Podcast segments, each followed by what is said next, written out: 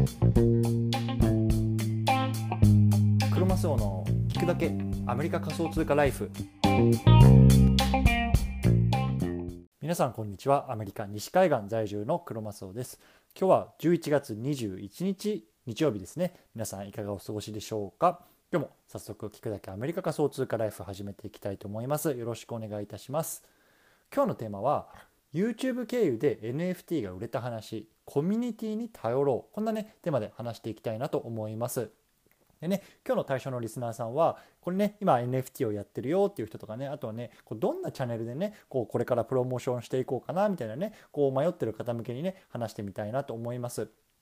でね、あの昨日なんですけれども NFT のねコレクション、えーと、サムライアニマルプラネットっていうのをやってるんですけれども、まあ、その中のね一つのものが、えーと、売れましたというところでねそうあのどういう経緯でねこう売れたのかとかねそれをするまでにね僕がどんなことをしたのかみたいなところをね、まあ、あの今振り返ってみてね、まあ、これが決め手だったんじゃないのかなみたいなところもがあるので、まあ、ちょっと今日は話してみたいなと思います。よろしくお願いいたします。はい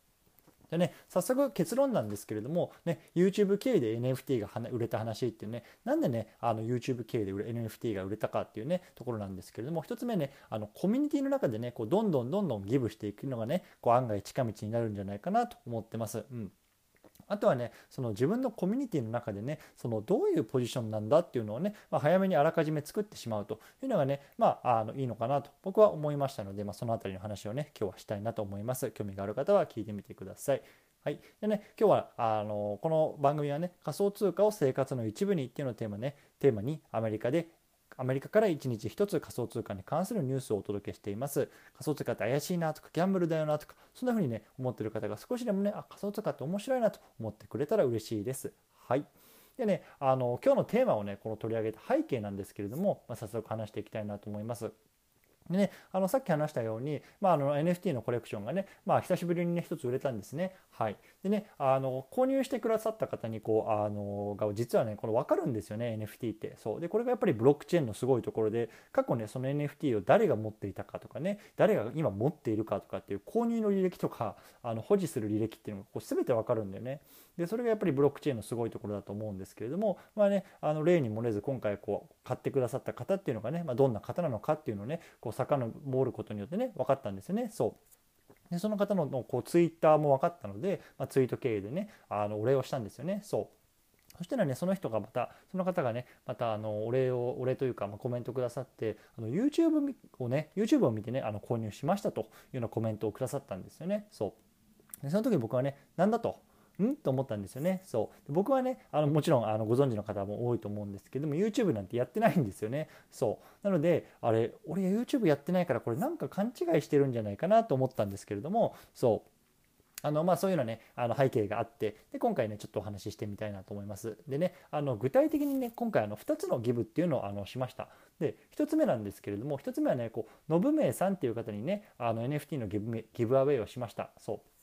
信部信明さんってねあのご存知の方もおられると思うんですけれどもこう日本でね多分最大級に近いぐらいねあのこのブロックチェーンとか NFT とか、まあ、仮想通貨の、まあ、メルマガを書いてる方なんですよね。そうでそこにねこう NFT の紹介枠ありますよみたいなところがあったので、まあ、そこにねあの応募してみたんですよね。はいで、まあ、そのためにねこう自分が持ってた、まあ、あの象のねをモチーフとしたこう NFT っていうのをこのノーメイさんにこう無料でねギブアウェイしたんですよね。そうでそうすることによって、まあ、あのそのメルマガ内でねこの僕のサムライアニマルプラネットの、ね、特にねまずこの象にねこうパオン侍っていうねこう名前を付けてくださってこう紹介しさししてくださったりしたんですね。そうでねさっき言ったみたいに、まあ、このメルマガってやっぱり多分日本でね本当に最大級に近いぐらいねこの購読者がいる方あのメルマガなのでやっぱりね多分目に触れることが多くてこの読者さんのね。そう。でね実際にこういう購入とかにねこうつながったのかなと思ってます。そう。なのでねあの実際にこのメルマガはねあの概要欄にねリンクを貼っておくので本当にねすごく勉強になるのでこれからねこうブロックチェーンを勉強したいなとかねあのこれからちょっと本気でね本腰入れてねあの学んでいきたいなみたいな方はねこうぜひ登録してみるとねいいなと思います。はいでこれが1つ目の giveaway なんですあのギブのことなんですけれどもでここから2つ目話していきたいなと思いますが1回チャプター区切りたいと思います。はい、でここから2つ目のギブの話なんですけれどもこれがね先ほど冒頭で言って YouTube の話にあのつながるんですよね。そう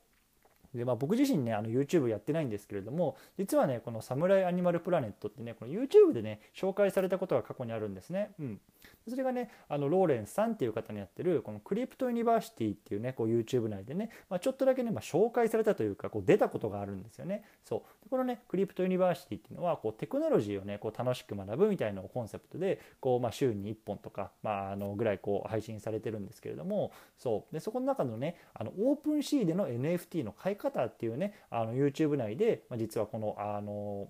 サムライアニマルプラネットが取り上げられたことがあったんですよね。うん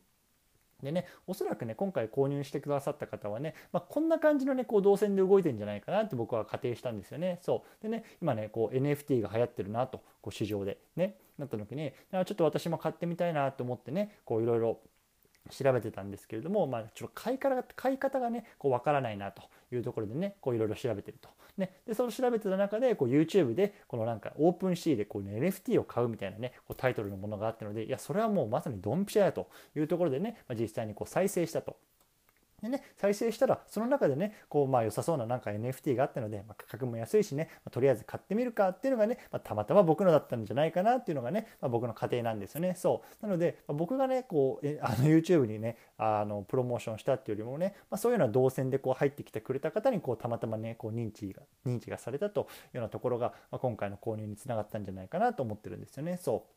う。うん。でね、まあ、ちょっとここから深掘りをしていきたいんですけれどもこれね、まあ、僕にとってはねこうやっぱり意外なねこうチャンネルでねこう認知につながって購入までいったケースだなと思うんですよね。うん、で今まではね例えばそういうあのコミュニティ内でのねあのプロモーションであったりとかあとはねツイッター経由とかあとはねこう自分が話してるこうあのポッドキャストとかを通じてこう知ってくださった方にこうあの認知されてこう購入までいったっていうケースが多かったと思うんですけれども、まあね、今回 YouTube っていうもうね自分がねこう全く想像もしてなかったところからの、まあ、認知につながって購入まで行ったっていうのはね、まあ、すごく新鮮だったんですよね。うんねまあ、僕自身ねそういう Crypto University っていうコミュニティの中で、まあ、広告を掲載させてもらったりとかねあとはね、まあ、あの本当に新米のねこう、NFT のクリエイターであればねこういうクローズドのねコミュニティで売りやすいかもしれませんよみたいなねこうねまああのいろんなこうノウハウというか感じたことみたいのをね、ま、こう適宜発信させてもらったりしてるんですよねそう。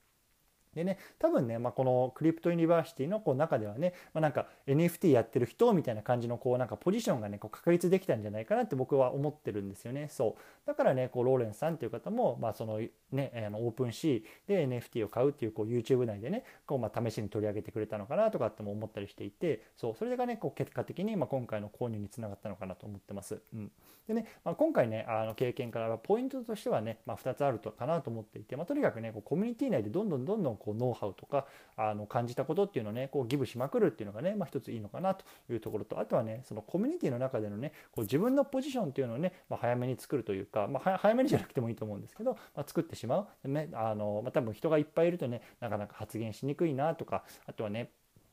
あのちょっとねこんな質問してもいいのかなみたいなところがあると思うんですけれども、まあね、そこをねこう なんだろうこう、まあ、ある意味こう、ね、顔が見えないこうクローズあの、ね、あの関係っていうところをね、まあ、あの逆手にとってねこうどんどんどんどんこう発言していくみたいなところでねこうなんか自分のポジションをこう築けるみたいなところがね、ま、あるのかなと僕は思いましたというような話で今日は終わりたいと思うんですけれども最後サクッとまとめていきたいなと思います。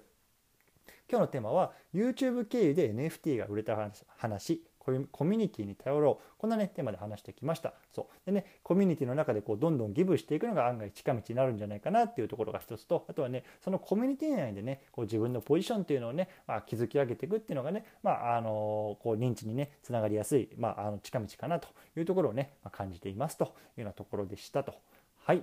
っていう話なんですけれども今日のね合わせて聞きたいはですね新米 NFT クリエイターが振り返る記念すべき1つ目の作品が売れた理由3選これはね手間で話した回がありますのでねもしねこれ今今日あの NFT やってるよとかねなかなか売れないんだよなっていう方ねちょもし興味があればねあの聞いてみてください。